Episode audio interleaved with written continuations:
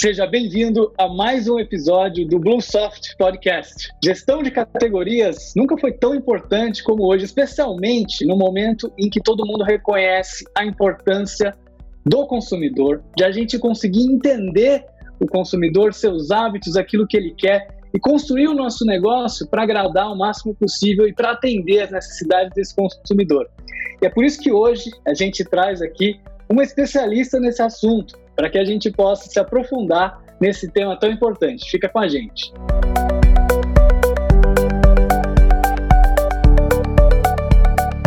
E hoje eu estou aqui com a Ana Carolina Franceschi Simões, da Connect Shopper. Ana, muito obrigado pela presença, muito obrigado por ter aceito o nosso convite para bater esse papo aqui conosco. Eu que agradeço, André. É um prazer participar com vocês. Muito obrigada pelo convite. Legal, a gente que fica agradecido aí, estamos super empolgados para ter esse bate-papo com você.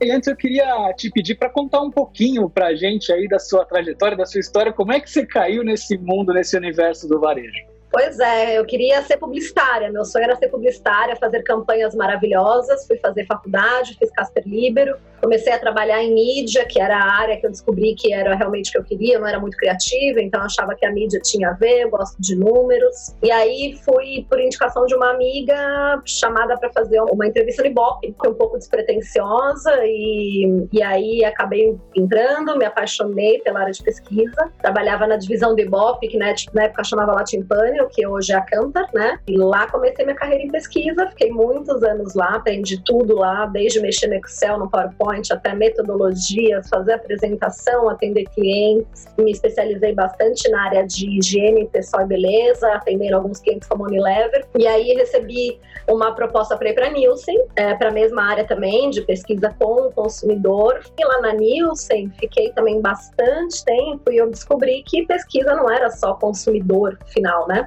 Que também tinha todo o lado de pesquisa no varejo, no ponto de venda. E aí, como a gente brinca, o bichinho do varejo mordeu.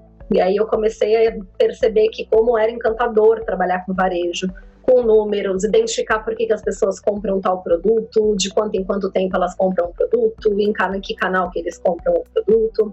E fiquei muito tempo trabalhando na Nielsen com a parte de treinamento, de pesquisa, até que há cerca de oito anos comecei a trabalhar na Connect Shopper. Já conhecia a Fátima Merlin, que é a CEO da Connect Shopper. Ela tinha acabado de, de montar a Connect, né, com esse desejo aí de atender varejo, indústria e de levar um conhecimento que ela tinha obtido aí na Cantar e em tantas outras empresas. Há oito anos estou lá, a Fátima e eu e mais uma, uma equipe que também veio de mercado de pesquisa. E aí acabei ficando na parte de consultoria para varejo, para indústria. Hoje a gente atende tanto varejo quanto indústria, na maioria são varejistas. E a gente tenta passar para os nossos clientes a importância de ter o shopper no centro das decisões, da importância do processo de gerenciamento por categoria, da importância de tratar o gerenciamento por categoria como um processo e não um projeto. E é isso que a gente faz todos os dias e agora nesse período aí de pandemia mais ainda porque é um momento bem específico para o varejo, né, é, alimentar, sobretudo. Então, a gente tem trabalhado muito em ajudar os nossos clientes a entender o que está acontecendo, a melhor forma de vender, de expor o produto nesse momento. Né? É basicamente é isso. Muito bom, parabéns aí pela trajetória. E é interessante, né? Você citou a Fátima, ela, para a gente, se torna quase um sinônimo, né? De falar de, de GC. É, a gente lê o livro dela, inclusive tem na biblioteca da Bluesoft, a gente sempre recomenda para os colaboradores, é um material muito rico aí, que com certeza ajuda muita gente, muitas empresas, né? E, Carol, a gente vinha falando, né, que nos últimos anos, nos eventos, né, o shopper vem ganhando cada vez mais espaço, né? especialmente nos eventos de varejo, na NRF, como um evento internacional, aqui no Congresso da APAS, é, em São Paulo também. A cada ano a gente vê mais espaço para falar de gestão de categorias, para falar de entender o, os hábitos e o comportamento do, do, do consumidor.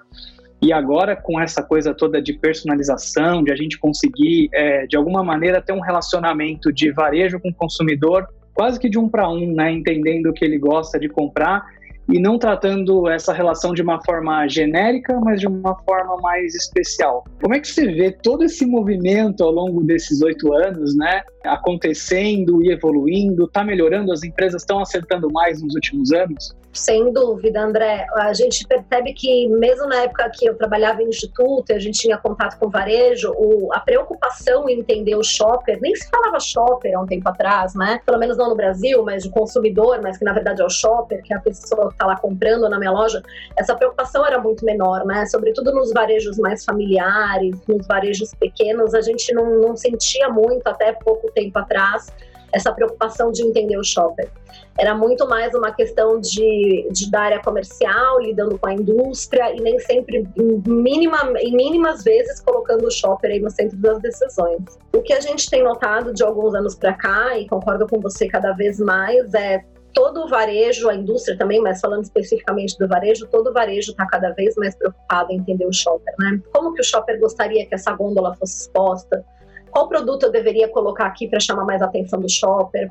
O layout da minha loja faz sentido para o shopper ou para ele está difícil dessa forma? Então a gente tem notado, sem dúvida nenhuma, uma preocupação muito maior dos varejistas de todos os portes, seja familiar, seja não familiar, pequeno, médio, grande, a gente tem notado essa preocupação crescente sim com o shopper, sem dúvida nenhuma, especialmente nesse período que a gente está agora. Então, há um tempo atrás, era difícil você conversar com o varejista e convencê-lo da importância de ter um layout shopper lógico, como a gente fala, né? E hoje em dia é mais fácil, eu acho que existe muito mais informação os próprios livros da Fátima, que são bastante disseminados aí no, no mercado, é, a nossa presença em APAS, em todas as associações em todo o Brasil, eu acho que faz muito, muita diferença essa visão tá mais linear entre todo mundo, dessa importância que é de fato para quem eu tenho que olhar, né, com quem eu tenho que me preocupar, que é com esse shopper e para ele voltar na minha loja, né, que é um dos livros da Fátima. Meu shopper não voltou e agora? Ele precisa voltar.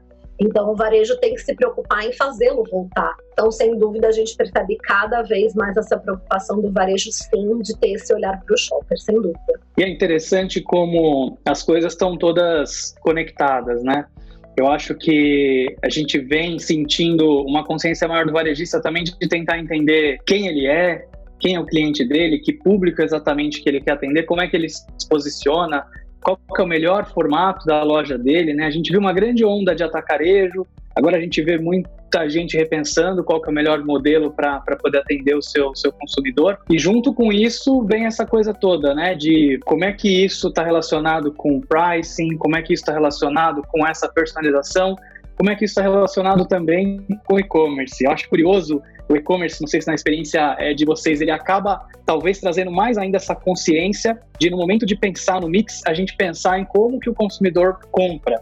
Por justamente a gente ter que colocar em pequenas caixinhas ali, né, que são as categorias que o consumidor vai navegando. E um fato curioso, a gente olha assim as categorias do comprador do supermercado, a maneira que ele compra. Então ele chama ali de mercearia, mercearia líquida. E o consumidor não chama desse jeito, o consumidor não escolhe desse jeito. Então a gente vê dois universos. No universo do e-commerce, a gente já vê uma linguagem mais próxima daquela que o consumidor usa, porque tem que ser fácil para ele navegar. Mas na loja física e até na maneira que o nosso time dentro do varejo está pensando, muitas vezes continua pensando no modelo um pouco diferente, né? Carol, como é que você vê isso? É importante existir esses dois universos, essas duas formas de a gente categorizar os produtos, ou tudo deveria, de alguma maneira, fluir para que todo mundo pense da mesma maneira que quem está comprando, da mesma maneira que o shopper pensa? Perfeito, André. Na Connect a gente trabalha sempre pensando 100% no shopper, então a gente sempre comenta com os varejistas que qualquer trabalho de gerenciamento por categoria, ele começa pela base de dados, ele começa justamente em como meus produtos estão estruturados. É mercearia líquida? É assim que o shopper compra? Será que não tem uma forma de eu deixar isso de uma forma mais fácil para o meu shopper? Então, tanto na minha estrutura lá de cadastro mesmo, onde eu coloco os itens lá no meu software, quanto de fato na gôndola, a gente sempre preza por trabalhar com soluções, porque é assim que o shopper compra. Será que um shopper que vai num supermercado comprar um detergente líquido para louça, ele não poderia também ter é, é, a oportunidade de interagir com outros produtos de cozinha e complementar essa cesta, né? Então, em GC a gente trabalha muito no conceito de solução. Aqui é nada mais é do que agregar as categorias que fazem parte da mesma solução pro shopper, não pro varejo, né? Não porque o comprador compra um, um, um, item e o outro comprador compra outro item, mas a mãe que vai comprar um produto para o seu bebê, como que isso deveria estar exposto, né? Ela vai comprar um leite, ela também vai comprar uma papinha, ela também vai comprar um cereal. Como é que eu posso fazer isso ficar mais fácil de ser encontrado na minha loja? Então, no, no conceito de GC, a formação de soluções, tanto na base do cliente quanto na exposição, é muito, muito importante. Então, você, a gente tem aí sempre experiências de criação do mundo homem, criação do mundo bebê, criação do universo feminino, cantinho do churrasco e assim por diante. Então a gente entende isso como extremamente importante. Então, respondendo mais diretamente sua pergunta, sim, a gente tem notado que alguns varejos ainda têm essa visão um pouco mais tradicional, mas a maioria deles nos procura constantemente para a gente ajustar a base de dados e o, o layout deles já pensando nessas soluções, porque eles entendem que é assim que o shopper está comprando. E isso vai totalmente em linha com a primeira pergunta que você me fez. Por que, que o varejo está querendo fazer isso? Porque ele está olhando mais para o shopper, porque ele entende que é importante ele olhar para o shopper. Então, se antes eu tinha uma loja e que eu tinha produtos de cuidados com a roupa num corredor, produ outros produtos de cuidado com a roupa em outro corredor e eu tinha que fazer o shopper andar dois, três corredores para achar itens para essa mesma solução de lavar roupa, por exemplo, a gente vê que isso hoje acontece cada vez menos. Eu não estou falando só de varejos grandes, varejos de pequeno e médio porte também são nossos clientes e também tem essa preocupação. Então a gente sente essa mudança de, de mindset, esse aumento de preocupação em ter tanto internamente uma base de dados quanto uma loja mais voltada para o shopper.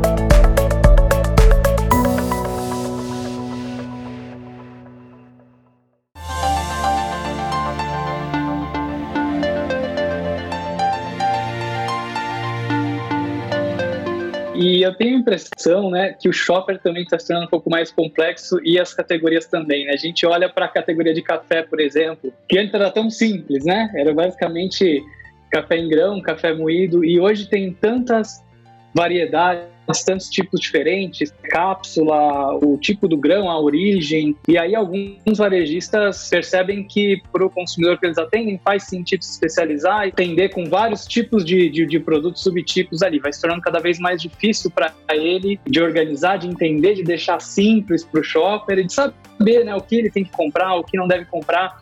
A mesma coisa por conta dos itens sem glúten, por exemplo, aqueles que são mais saudáveis, né? Aqueles que são regionais percebi muito isso, o consumidor valorizando mais os produtos que são produzidos perto da casa dele. Na Whole Foods nos Estados Unidos, eles fazem questão de colocar uma placa bem grande para indicar, olha, esse produto é local, ele é produzido aqui perto. E com toda essa, essa, essa complexidade, eu acho que a gestão de categorias ganha mais relevância ainda, porque senão a gente acaba ficando perdido no meio de, de tantas possibilidades, né? É, exatamente. É, a, gente, a gente nota essa preocupação maior do shopper em produtos locais, né?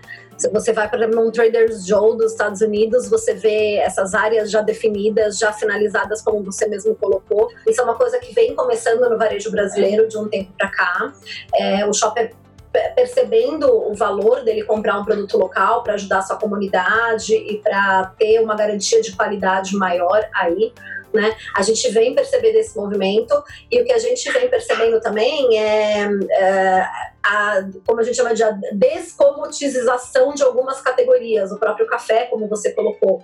Mas um ponto muito importante, André, que você também citou, é cada varejo é um varejo, né? Então não adianta a gente sugerir um processo de GC de café, por exemplo, para um varejo e transportar ele 100% engessadinho para outro varejo. Isso não vai funcionar. Por quê? Porque o shopper é diferente, porque a estratégia que eu tenho para café de um varejo para outro é diferente. Um varejo vai querer ganhar é, quantidade de vendas na categoria de café em unidade, o outro vai querer gerar maior rentabilidade. Então o processo de GC que a gente vai desenhar para esses dois varejos é completamente diferente. Talvez um varejo tenha lá três módulos de cápsulas e mais um de cafés especiais, por exemplo, e no outro não faça sentido ter isso tudo, porque não tem público para isso, não tem tamanho para isso, não há estratégia, né? Então, um ponto que a gente sempre fala no processo de GC, e é um dos passos lá do processo de GC que a Connect implementa assim, 100% dos clientes, que é o processo criado pelo professor Brian Harris, né? Que é o criador do GC lá nos Estados Unidos e com quem a gente tem contato direto, é justamente isso, olhar para a estratégia do cliente, né? O que, que esse cliente quer com essa categoria, quem é o shopper desse cliente. A gente tem é, clientes, André, por exemplo, muito pequenininhos no interior de São Paulo, que tem uma estratégia, um tamanho, um shopper, e tem outros muito pequenininhos no interior do Paraná.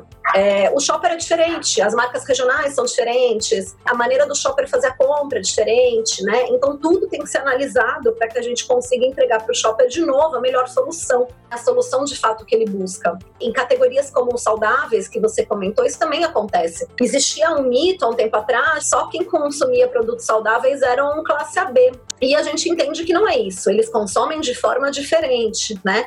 E a Connect acompanhou aí uma série de pesquisas sobre o assunto de saudáveis e posso te afirmar, todas as classes, ou vamos falar de classe ABC, estão consumindo saudáveis, mas cada um à sua maneira.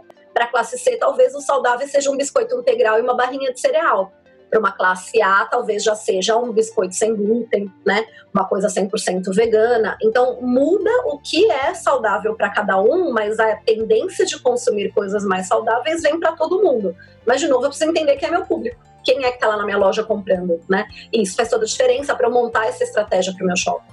Quer dizer, não tem almoço grátis, não tem uma coisa fácil, pronta. É, a gente tem que olhar para a identidade de cada varejo, para a estratégia dele, e no final o resultado do trabalho de GC vai ser diferente para cada companhia, né? não vai ser replicável.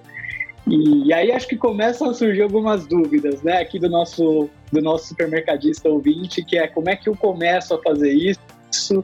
para quem eu dou essa responsabilidade. Esse é um trabalho que eu tenho que fazer com o meu time de compras, é um papel novo que eu tenho que criar dentro da minha companhia.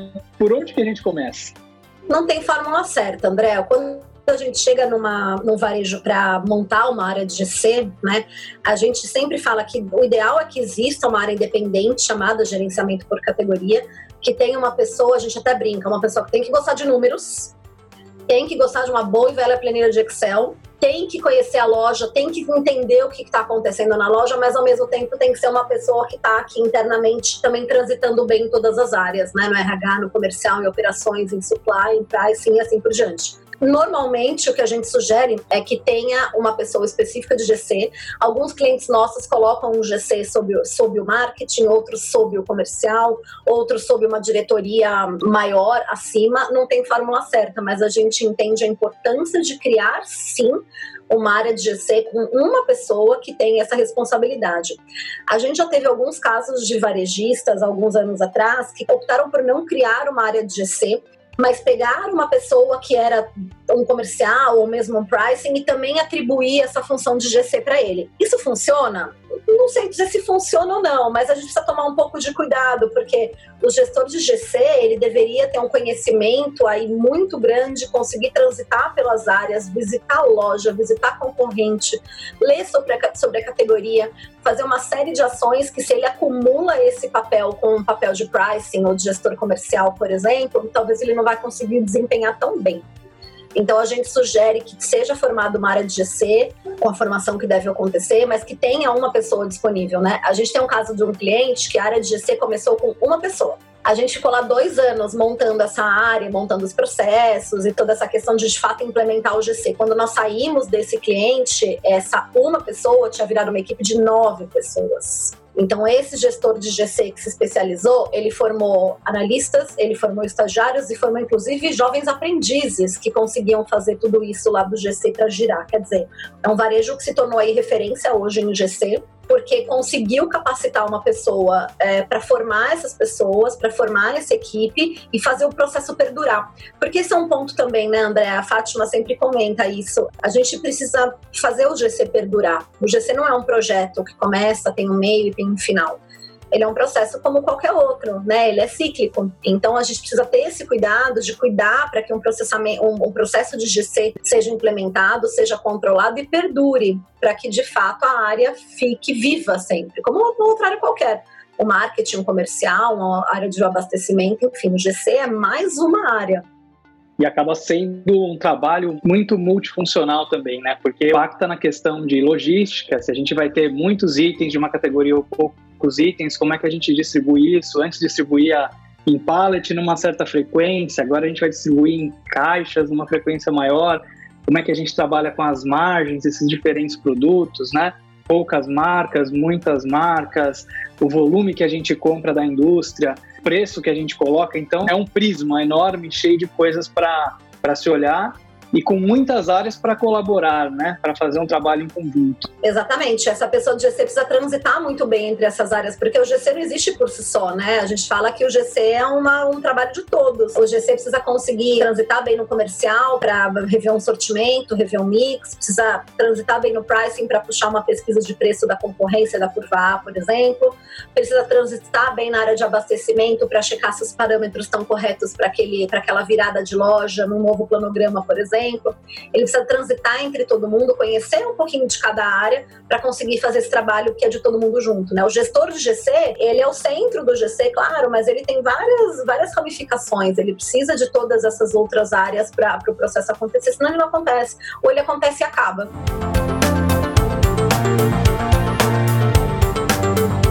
E Carol, como é que você vê a questão, é, essa questão de personalização e customização, né, que tem sido cada vez mais falada também. É, como é que isso funciona junto né, é, com a gestão de categorias? Existe algum tipo de integração entre esses conceitos? O que a gente entende do lado do GC é que a personalização é nesse, muito nesse sentido de eu entender quem é esse meu shopper, né?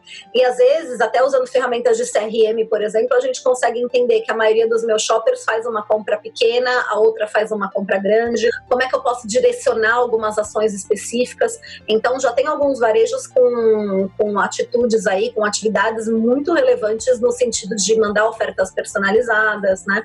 É, outros não, mas de acordo com a cesta de compras que eu tenho, se o varejo tem aí essa cultura do CRM, por exemplo, né, de ter esses dados que são tão importantes para o GC, a gente consegue fazer uma personificação, sim. Isso falando do alimentar, claro, quando você vai para o peixe, o Matcom, o cenário é um, é um, pode ser um pouco diferente, mas pensando no alimentar, o que a gente tem entendido muito é a personificação nesse sentido, de vou analisar a cesta de compra do meu cliente. Bom, então nos últimos meses ele comprou aqui cerveja, salgadinho e pão de forma, por exemplo, né? Vou entender um pouquinho essa cesta dele para soltar algumas ofertas personalizadas para ele voltar e comprar. Né? É, a gente vê hoje poucos varejos trabalhando 100% bem a todo vapor com CRM, porque é uma massa de dados muito grande e o GC se alimenta muito dessa massa de dados. Né? O CRM tem uma importância muito grande para o GC conseguir sugerir alguma ação de personificação ou de customização, né? mas quando você tem essa área é, consolidada na empresa, os dados que você tem são de extrema importância para que a gente consiga fazer ofertas mais efetivas, por exemplo. Muito bom. E uma dúvida também, né? Muitos varejistas, supermercadistas acabam tendo muitas lojas. E às vezes em regiões diferentes, uma loja no litoral, uma loja aqui na capital, né? Às vezes em cidades diferentes, mais para o interior. A estratégia que se utiliza dentro de uma rede, ela é única ou a gente precisa olhar a loja a loja e para cada uma a gente deve traçar um plano diferente, entender de uma maneira diferente? A experiência que a gente tem, André, é que é, não é nem tratar todo mundo igual, nem loja a loja, né? Loja a loja seria, se você tem um número grande de lojas, a gente tem cliente com 20, 30, 40 lojas. Você tratar esse loja a loja é muito complicado. Como é que a gente trabalha? Com o conceito de cluster você de forma estatística, enfim, bem organizada, você entender que que essa, que que, quais lojas têm coisas em comum, né? Então, homogêneas em si e heterogêneas entre si para a gente formar cluster de loja. Então, por exemplo, eu tenho uma loja na zona leste de São Paulo que tem X mil metros, tem um ticket médio de 90 reais, um público AB. Que outra loja, além dessa da zona leste, eu tenho características parecidas é, para que me faça é, ter a certeza de considerar que essas lojas são parecidas e podem estar no mesmo cluster. Quando isso acontece, a gente consegue fazer estratégia por cluster.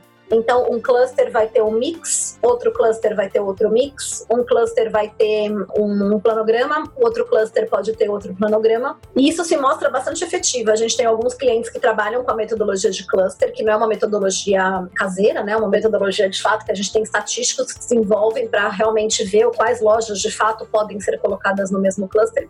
E aí você consegue trabalhar com muita tranquilidade em fazer um processo de GC para esse cluster. Isso acaba ficando muito mais fácil do que a gente tratar loja a loja e muito mais efetivo do que eu tratar a rede como um todo. A gente tem um cliente que tem loja tanto em bairro nobre quanto em periferia é muito óbvio para ele que o, que o mix é diferente, mas que mais é diferente, né? Será que a precificação tem que ser igual, a exposição tem que ser igual, a promoção tem que ser igual? Então, todos os P's aí, que a gente brinca, os P's do varejo, eles têm que ser adaptados de acordo com essas lojas. Eu não posso vender apenas itens premium numa loja mais na periferia e apenas itens low price numa loja de bairro nobre. Isso parece muito óbvio, mas a gente às vezes se depara com exemplos que não fazem sentido. Então, parar para olhar o meu mix, a minha exposição, a minha precificação, minhas ações promocionais, a minha comunicação da loja, é muito importante a gente dar essa parada e olhar isso de, em diferentes lojas, né, em diferentes ambientes, com diferentes estruturas. Muito bom, muito bom. E uma outra coisa também, né, que, que acho bastante importante é essa questão toda de como é que a indústria pode colaborar, né? E como é que o varejista também muitas vezes pode impor uma estratégia diferente daquela que a indústria está tentando promover dentro do, do varejo, porque a indústria tem a agenda dela, tem aquele mix que ela deseja, né, que o varejista é, tenha em linha sempre. E o varejista, por outro lado, quando ele começa a fazer um trabalho bacana de GC, ele começa, muitas vezes, para poder seguir a estratégia dele, ter que dizer não para algumas coisas e, ao mesmo tempo, pedir a colaboração da indústria para que a estratégia seja executada. Né? Na sua experiência, como é que é essa história da colaboração entre o varejo e a indústria, né? E dessa questão também de muitas vezes o varejista ter que dizer não para algumas sugestões que vêm da indústria, né? Esse assunto é bastante importante, né, André? A gente também sente uma colaboração maior nos últimos tempos. Primeiro eu vou falar um pouquinho da indústria, né? O papel da indústria para o GC é muito importante, porque a indústria é quem tem toda a verba disponível para fazer pesquisas de árvore de decisão, de hábitos de compra, de entendimento do shopper. Então a indústria, no geral, ela chega no varejo com, uma, com um, um leque de informações muito ricas para o varejo, que o varejo não tem essa cultura de ter essas informações. Eu já participei de diversas reuniões reuniões entre indústria e varejo muito produtivas. A indústria levando dados relevantes, dados específicos daquele shopper, daquele varejo, comparando com um, um mercado concorrente que faz sentido. Então, a indústria tem uma expertise muito grande, tem áreas de marketing, áreas de pesquisa e desenvolvimento, áreas de shopper, muitas indústrias possuem. Então, eles têm uma, uma gama de informações muito poderosa para levar para o varejo. Né? O que a gente percebe nos últimos anos é sim um nível de colaboração maior é, entre a indústria e o varejo. Há mais ou menos um ano, a gente na Connect soltou uma pesquisa com os nossos clientes varejistas, perguntando como era essa relação né, entre ele e, e a indústria. A grande maioria falou que era boa, mas poderia melhorar. E a gente perguntou o que, que, poderia melhorar. E nessa pesquisa, que a gente até divulgou na época, eles falaram trazer mais informações do meu perfil de shopper, né? A gente nota essa aproximação, ao mesmo tempo a gente nota uma oportunidade do, da, da indústria não ter só aquela apresentação engessada que ela vai apresentar no açaí e no Samarché e na Coop e no Pão de Açúcar, né? Mas a gente entende essa oportunidade que a gente já vem caminhando muito da indústria fazer apresentações para o varejo com dados mais é, focados no shopper daquele varejo. Complementando, o que a gente entende é que nesse momento específico que a gente está vivendo agora, é, desde março, a gente entende que essas relações elas vão se estreitar mais ainda. A gente também fez uma pesquisa cerca de um mês atrás com varejos de todo o Brasil e a gente perguntou para eles: você entende que vai estreitar ou não essa relação do varejo com a indústria, essa relação de colaboração, né? E a grande maioria fala que sim, que vai estreitar, porque a gente está vivendo um momento muito atípico. A gente vê a indústria se movimentando muito para mostrar a, a, preocupação da sua marca com esse momento, de não só preocupação em vender, mas de se colocar como uma marca preocupada com a pessoa que está em casa, com a pessoa que está com a vida completamente modificada. E a gente entende que isso também acontece na parte do varejo e, e com certeza, pelo que a gente viu pela pesquisa, essa relação vai ser cada vez melhor. A indústria também tem é, cada vez mais a visão do shopper no centro das decisões, com a vantagem de que ela tem muito mais dados, muito mais informações para isso. A partir do momento que a gente enxerga a indústria conseguindo traçar planos focados naquele varejo, com informações relevantes para aquele varejo, esse relacionamento se estreita cada vez mais. E é para isso que a gente acredita na Connect, que a gente está caminhando nesse momento.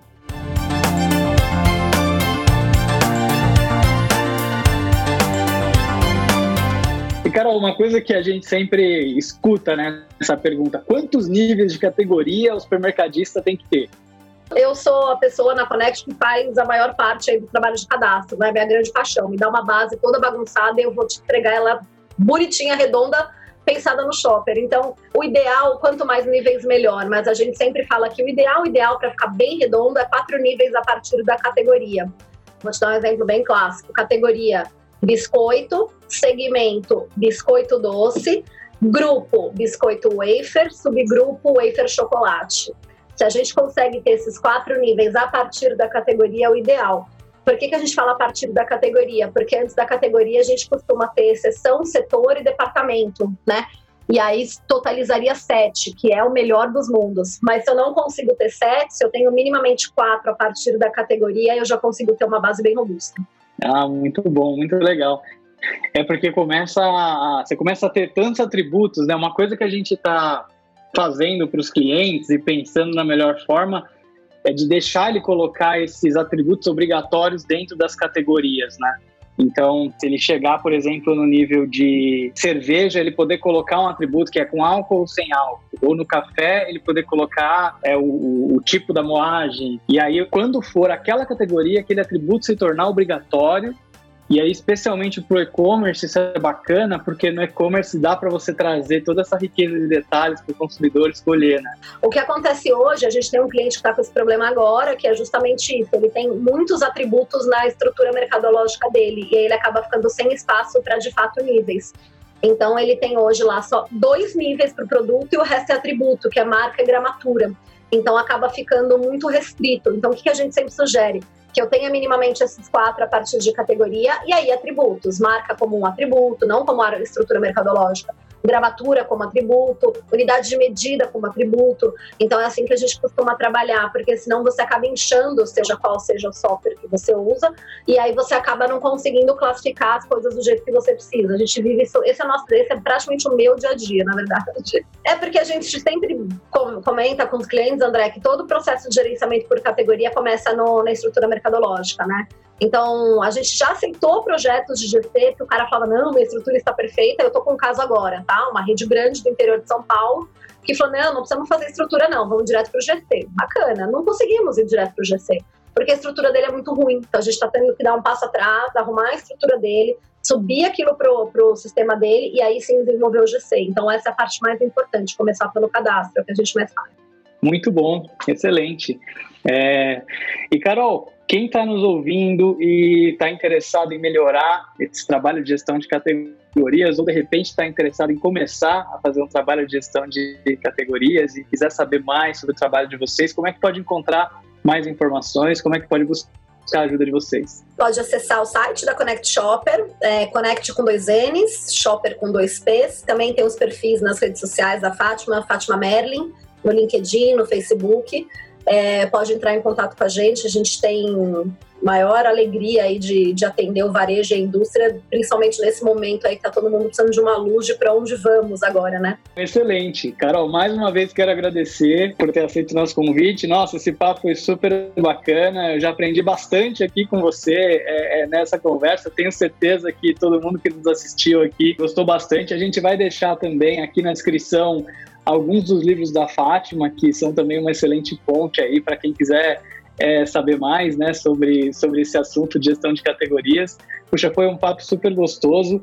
É, agradeço de novo, né? Muito legal. E você que está nos assistindo, precisa de um RP em nuvem, moderno, especializado no varejo supermercadista, conta com a gente. A Bluesoft está à sua disposição. Nossa equipe está sempre pronta para fazer uma demonstração sem compromisso para que você possa conhecer o melhor da tecnologia para o varejo. Muito obrigado e até o próximo episódio.